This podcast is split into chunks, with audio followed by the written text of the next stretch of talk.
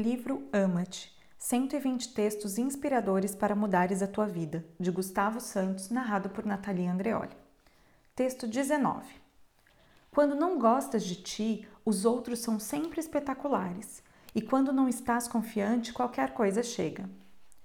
Quantas vezes já deste por ti ou ouviste alguém muito próximo dizer qualquer coisa do gênero? Bem, nunca pensei que ele fosse assim.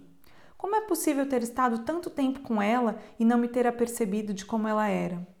Como é que ele sempre foi uma coisa e agora é outra? E como é que me deixei enganar durante tanto tempo? Já viveste isso ou conheces alguém que passou literalmente por essa situação, certo?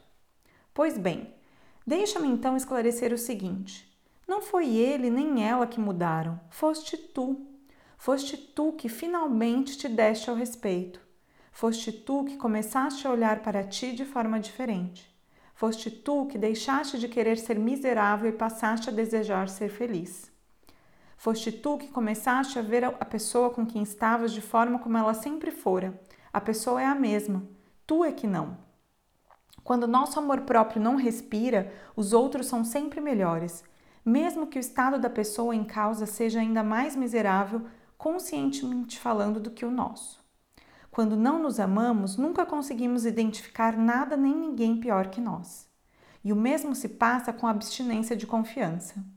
Uma pessoa insegura sujeita-se a tudo, alimenta-se de quase nada e julga que vive feliz assim. Não nascemos para viver como pelintras, mas como reis e rainhas. É natural, portanto, que quando invertemos para melhor a imagem que temos a nosso respeito e a relação que temos conosco, muito daquilo que até então fazia sentido deixa de o fazer. Parece que as pessoas mudam, mas não mudaram, que as atitudes são incoerentes, mas sempre foram assim, que estamos sujos, estamos realmente imundos e até nos questionamos sobre como foi possível viver com tão pouco e envergonhamos-nos. Gostares de ti e tudo fazeres para reconquistar a confiança perdida. Poupa-te a essa vergonha. Ama-te.